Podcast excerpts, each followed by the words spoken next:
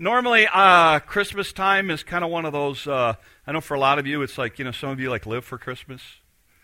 I don't. Um, and for me, Christmas is you know um, about the extent of Christmas for me was hanging outside lights, and um, I normally do that on Thanksgiving uh, because it's nice and warm, and I hang them in such a way that then in January, I can literally stand on the ground and just pull because we used to do the whole house. I mean, we used to do the thing and we used to do the deal thing. I, there were probably what used to be. There were probably, I guess, when it was all said and done, I'd put up uh, probably close to 20 strands of lights. You know, the icicle hanging things and stuff like that. Well, this year it was cold. I didn't want to do it, so I didn't. Um, and um, then uh, Josh came up with this really great idea he saw on the internet and he wanted to do this for his house. So he was over one day, and we did it for his house. And Jean saw it, and she said, "That's what I want to do for us." And I thought, "Now wait a minute. If I do that, for the rest of my life, I only have to hang two strands of light." So this was my solution. Uh, you got the, got my little slide there, guys, of the Grinch. Okay, so this is what I did. We made a six foot high Grinch. I put up two strands of light Grinch stole all my lights. So I'm good. Um, so I'm really good. So this is what this is what my house looks like now. I got rid of all I didn't all those 20 plus strands of lights, whatever. Done, done. Um, okay, you can take it down because. Uh, but anyway, that's so that's in the front of my house. So far, my dog hasn't eaten it, so we're good.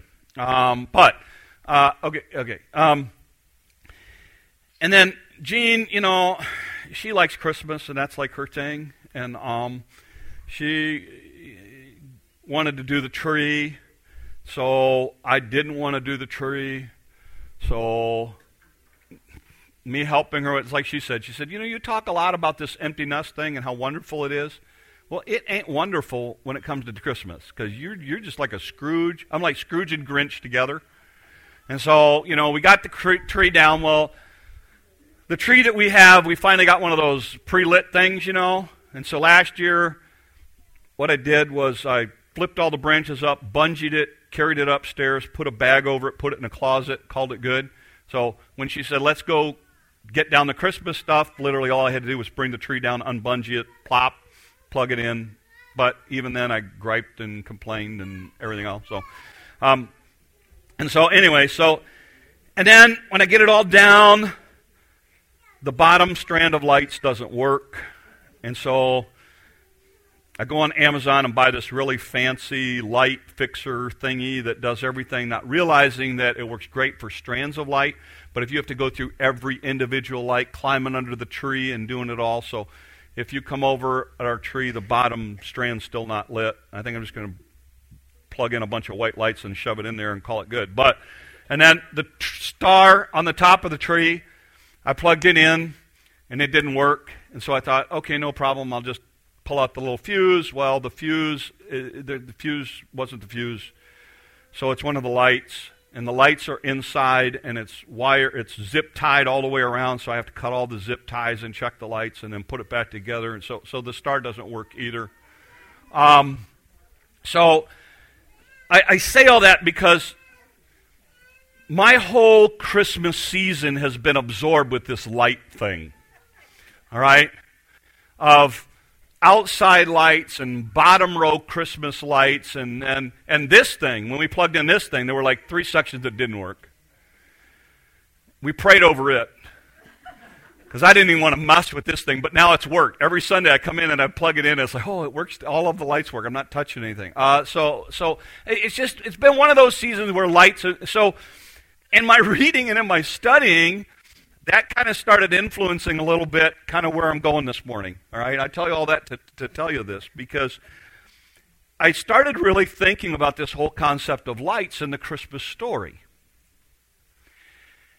And the more I started thinking about it, the more I started reading about it, the more I started looking at it, the more I started to realize, you know what, this is a pretty big theme.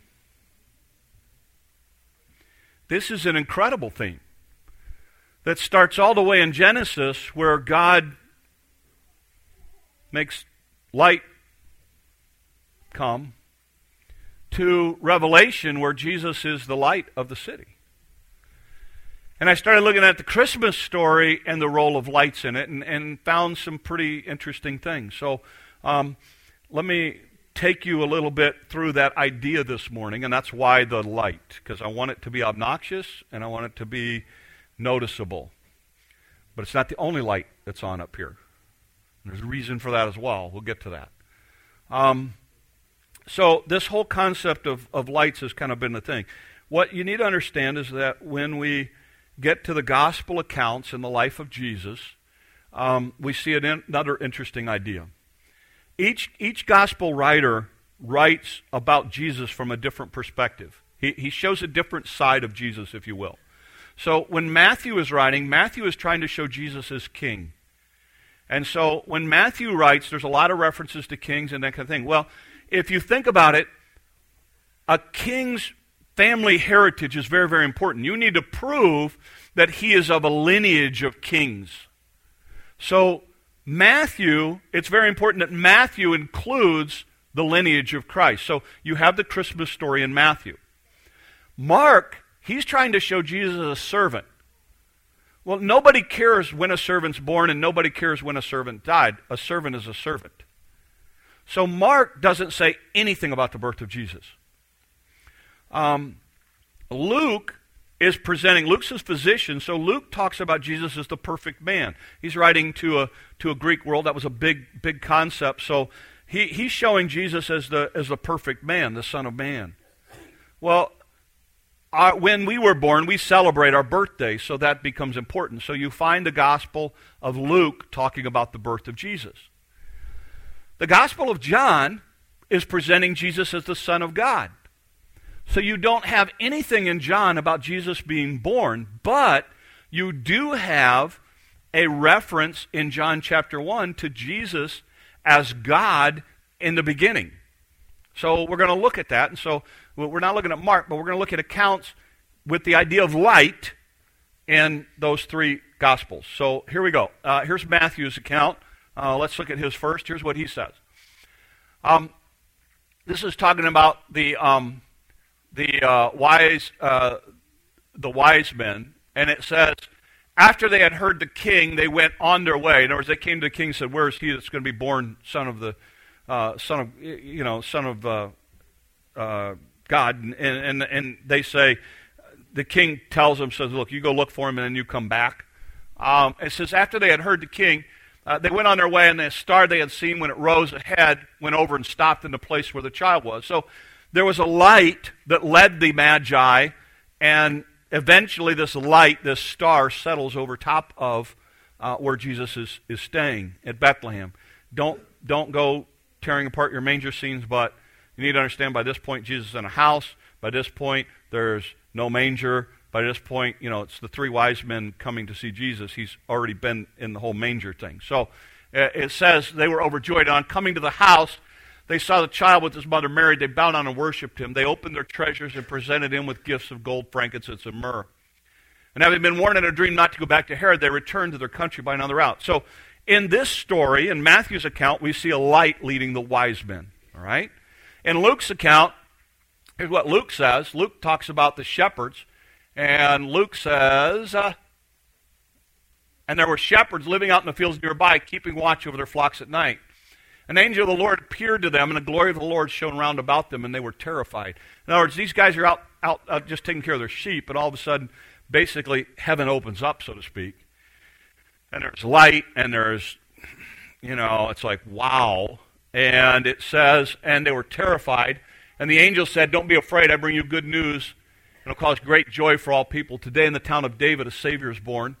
He's Messiah, the Lord. This will be a sign unto you. You shall find the baby wrapped in clothes and lying in a manger. Suddenly, a great company of the heavenly hosts appeared with the angels, praising God and saying, Glory to God in the highest, and on earth peace to those on whom his favor rests. So, in that account, the shepherds just see this incredible light of the angels and the glory of God, and everything else is just overwhelming to them. So, we see that idea of light. In John, which is presenting Jesus as the Son of God, listen to what John says in John chapter 1. Uh, got it, guys? Uh, there we go. In the beginning was the Word. In other words, he's presenting God, Jesus as God. He says, In the beginning was the Word. The Word here in this phrase would be Jesus, okay? It's the Logos concept. It's a big theological thing. But he said, and the Word was God, was with God, and the Word was God. He was God in the beginning. Through all things, through him, all things were made, and without him, nothing was made that has been made. So he said, you know, God is the creator. And Jesus is there at creation. And then he goes on to say this. And him was life, and that life was the light of all mankind. The light shines in darkness, and the darkness comprehends it not. He's going to go on a little bit to say, and the Word was made flesh and dwelt among us. And we beheld his glory. The glory is the only begotten of the Father, full of grace and truth. Later in John, Jesus is going to come to a group of people and he's going to say, I am the light of the world. And you're going to have to believe in me if you really want salvation. So we see this light idea throughout really the story of Jesus. And that's kind of what I want to talk about this morning a little bit. I want us to just wrestle with for a few minutes this whole idea and this whole concept of light because I think it has a lot of lessons for us in the Christmas story. One of the first things you see about light is that light does not power itself. Light is powered by something else. Um, if I were to, like my Christmas lights don't work because there's something that is a disconnect with the power, either the bulb or the fuse or electricity. Um, this candle stays lit because there's, there's wax that's keeping it burning. In the Old Testament, it was oil. That light is on because it's plugged into an outlet, and the filament runs across the little thing, and it makes light. What you need to understand is the concept, a very simple concept, but light is always powered by something else. Even Jesus, when he's here, he's God, but look at how connected he is to the Father. How many times do you see Jesus saying, Not my will, but yours be done? How many times do you see Jesus saying, I need to spend time with the Father? I need to connect with the Father. I need to be, be in, in, in fellowship with the Father. And so he's often, every time he tries to go away and spend time with the Father, something comes up, and he's constantly torn back and forth between the needs of the people wanting to spend time with the Father. And you see this idea that, that, that Jesus is, in the same way that light is connected, Jesus is the light of the world, is connected to the Father, in, incredibly so. Um, and it's the idea that, that, that he has that, that, that, that connection to God. And I understand, he is God, he comes to do the will of the Father. And the will of the Father is always of utmost importance to him. That's why at, at Gethsemane he cries out, Lord, not my will, but your will be done. Not what I want, because, you know, I, I really don't want to do this. Because this means that you and I are going to be separated for a moment. I think that's why, by the way, what happens at the cross? Do you remember what happens at the cross when the sins of the world are laid on Jesus? Darkness. Darkness. Darkness comes because all of a sudden now the sins of the world and God the Father, as Martin Luther says, God the Father had to turn his back on God the Son. God forsaken of God. Who can understand it? Because when our sin is laid upon Jesus Christ, God the Father can no longer look. That, that, that, that connection has to separate. And, and at that moment, it is so overwhelming that the world goes dark. Why? Because the light of the world had to be separated. That's just an incredible concept. But you see, one of the things you see about light is it, has got to have a source. It's got to be connected to something. Here's the other thing that I think you notice about light. It's quiet you don't hear that candle burning, do you? You don't hear the electricity running through the light bulb, do you? But yet it's incredibly powerful. It's one of those quiet things, but it really makes an impact. Um, these plants, um, I don't know if you know this or not, but every week we have to turn this plant. You know why?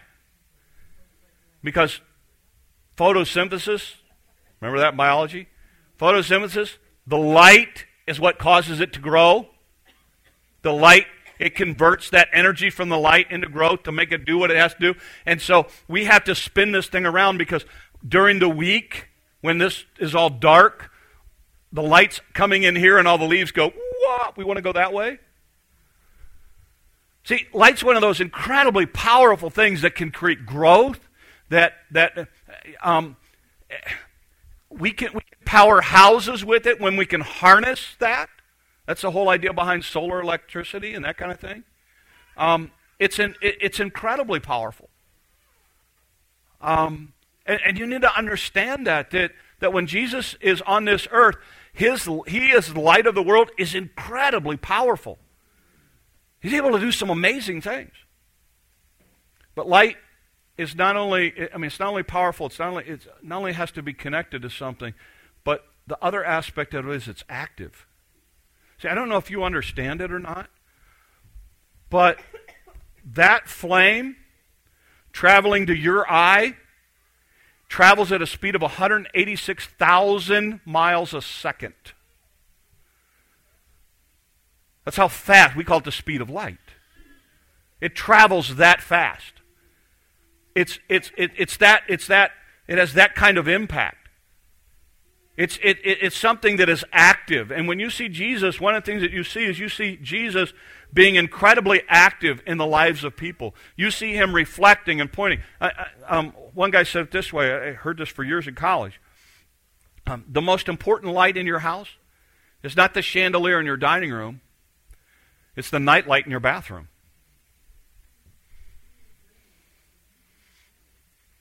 Because, you know, that little night light, the middle of the night, keeps you from banging into an awful lot of stuff.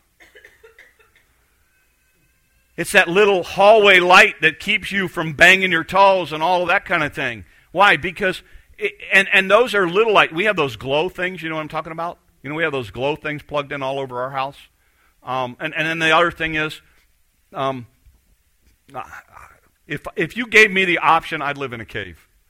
Okay? Because um, my, my eyes get really sensitive to light for some reason. And so I, I, I, I would be a great, I would be a great caveman. That's like, that's be my world. Um, my wife's always like, she's like, Are you, were you like a bat in a previous life? Um, you know, because she doesn't get it. I mean, I don't, I, I dark. I want dark, dark, dark, not, no light whatsoever. I, I have, I mean, my wife thinks I'm crazy, but I have those light, those light blinds, you know, that block out all light, and then I pull curtains in front of those that block out all light. So, honestly, it, you could go when I get it all pulled down like I want it.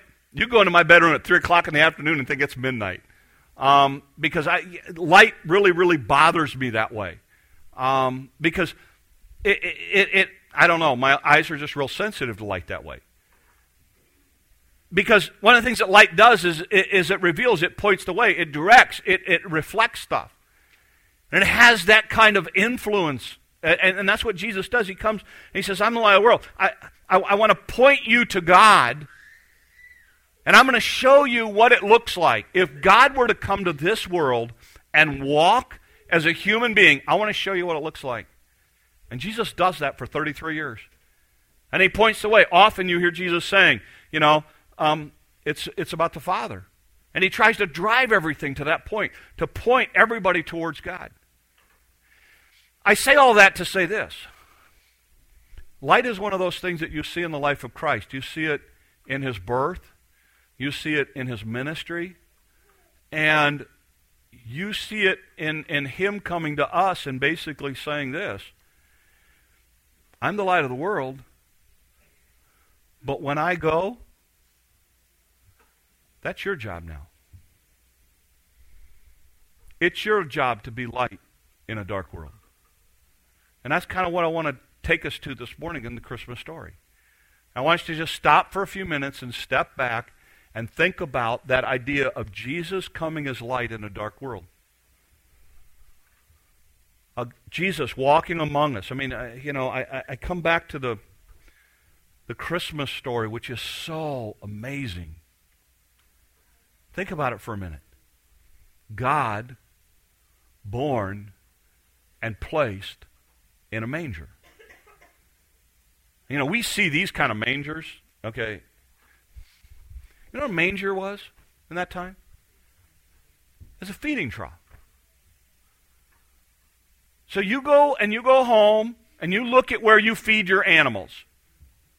You look at that dog dish or that cat dish or that dog water thing and that, that, that thing that you put water in for the cats, or, or you go out to the barn and you look at what, what your horses are eating out of or, or what your pig or your, your hog. And I want you to think about for a minute. We got a little baby in here? Who, who was a little one? Okay. We got one over there? Okay. How old is that one? Okay.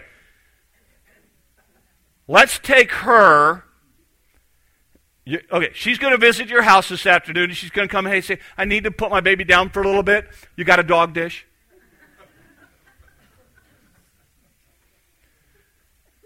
we would haul her off for abuse if she would do something like that. And yet, God Himself says, I can be born anywhere in the world. Put me in a feeding trough. Because you see, I'm going to show you that when God comes to earth, it's not about Him, it's about the Father. It's not about the glory coming to me, it's about the glory going to the Father.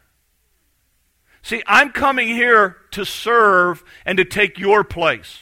It's not about me. Because it's about Him, Philippians chapter 2, He would have never left heaven. It wasn't about Him.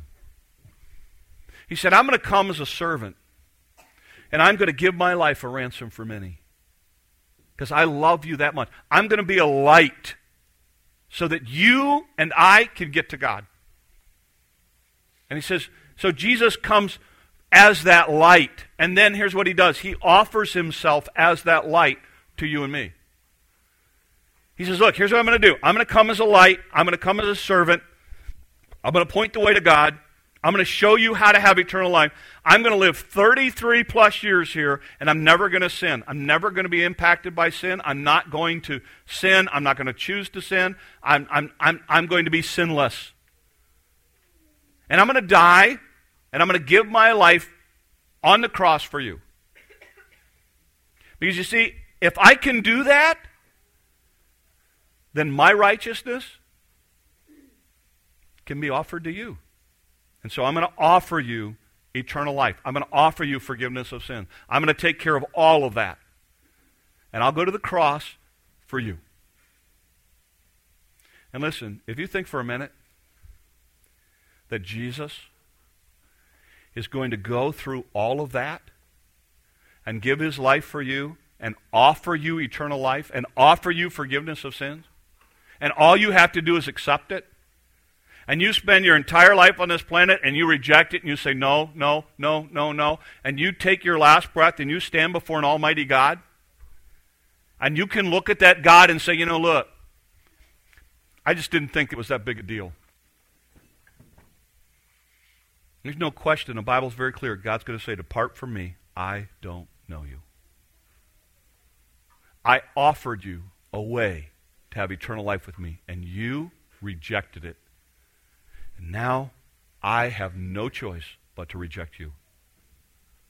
And you need to understand there's a lot of things in this world you can be wrong about. You decided to wear the blue shirt today instead of the yellow one, no big deal. You decide to buy a car that you really can't afford, going to be a struggle, but no big deal.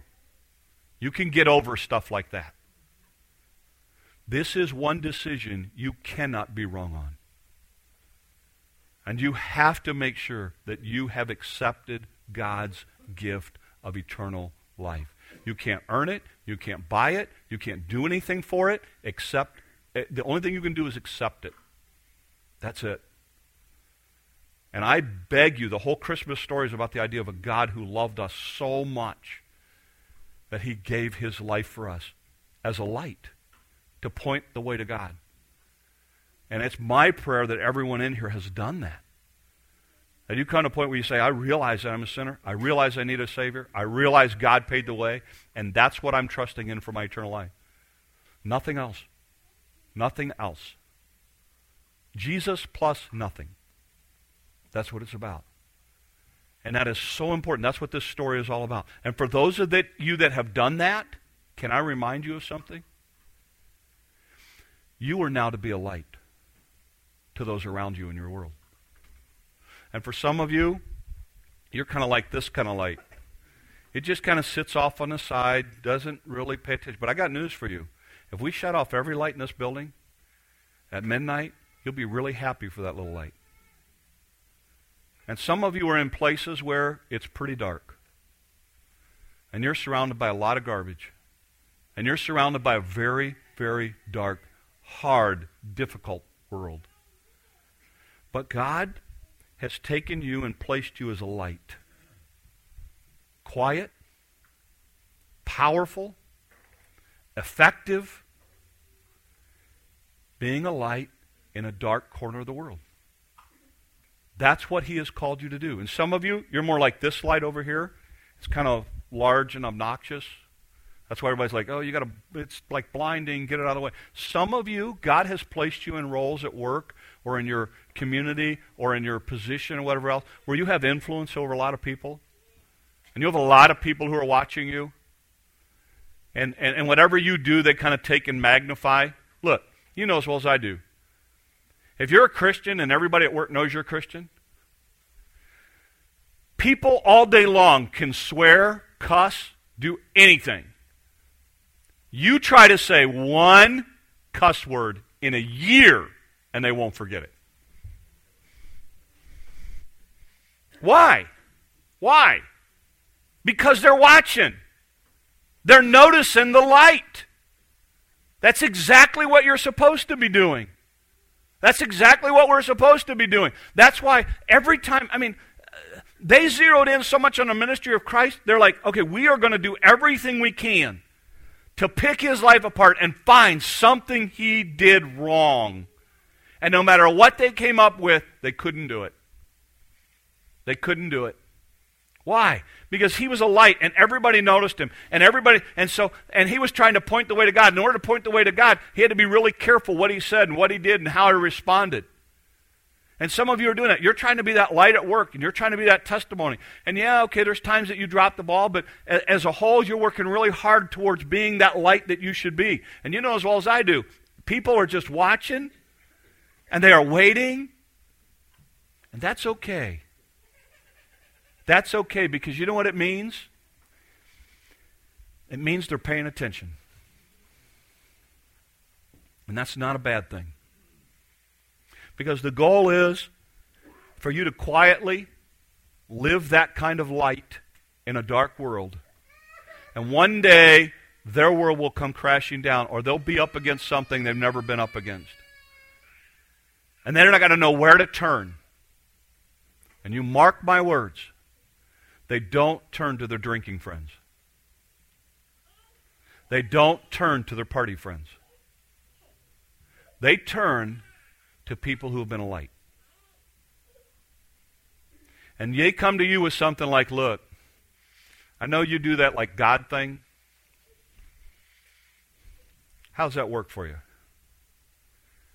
Because I, I don't know what to do here. Can you help me? Can you give me some ideas? I, you know, I noticed that, you know, everybody else has all been out of shape over this, but you don't seem rattled by this. Why? And you have an opportunity to say, you know what? It's because I put my faith and trust in Christ, and Christ empowers me to live as a light to other people. Because I can't do it on my own. I have the same reaction you do. When they came in and made cuts across the board and told us we weren't getting a raise and nobody was getting promoted, I feel just the same way you do. But I handle it differently because I have a different source. And that source tells me to support my leaders, to pray for my bosses, to work as if I'm working for Christ. And if I'm working for Christ, it doesn't matter what I'm paid. It doesn't matter about the promotion. God has something better for me, and I need to trust Him. Gives you a different outlet. Why? Because there's a different source. And I just want to encourage you that as you think about the Christmas story and as you're driving around and you see the lights, and if you're like me and you go home and one strand's out and it's frustrating and, and, and, and you want to get it fixed, but you don't know what to do. And it's just a reminder that, you know what, we need to be light. And a reminder that Jesus came as the light of the world. And so my challenge to you is to really understand that. And if you've never put your faith and trust in Christ, please, please, please understand it's one decision you can't be wrong about. Because it's one decision you don't get a do over or a mulligan or get another shot at. And as long as you're breathing, you have an opportunity to receive the gift of eternal life and forgiveness of sins from Jesus Christ. But the second your heart stops and you take your last breath, you don't get, you're not going to get a second chance. For those of you that have put your faith and trust in Christ and you've received that gift, you ever noticed around here when somebody gets engaged?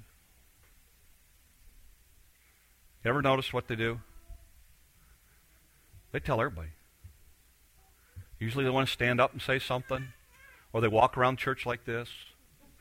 You know, look like an elephant, look like a walking elephant, you know, going around going, you know, uh, you know, you know, you've never seen them walk, you know, okay, something's big that's happened. Why? Because they're excited about what's happened in their life. And I think sometimes we lose that. I think sometimes we forget what we really got. I think sometimes we forget the idea that, you know what? We have Christ in us. We have a source the world doesn't have. We have an opportunity the world doesn't have. We have we can be a light to others to help others. And you know what? That's a tremendous opportunity. It's a tremendous responsibility. And it's something we need to take, I think, a little more seriously. So if you feel like you're kind of getting under the gun over the holidays because of your Christianity, encourage yourself. That's a good thing. Because it means people are noticing. Be a light. So, my prayer, I end with this. This Christmas season is a reminder that Jesus came as a light to point the way to God. It's important each of us examines our life to make sure that we have our trust in Christ alone. And then as a Christian, we have a responsibility to be a light to all of those that we come in contact with this season. Let's pray. Lord, use us. Help us. Lord, it's sometimes easy to forget that people are watching. But Lord, they are. Many of them need hope. Many of them need Christ. Many of them need an opportunity or, or, or an understanding, Lord, of what this season's really all about. And Lord, we have that, that privilege and that opportunity.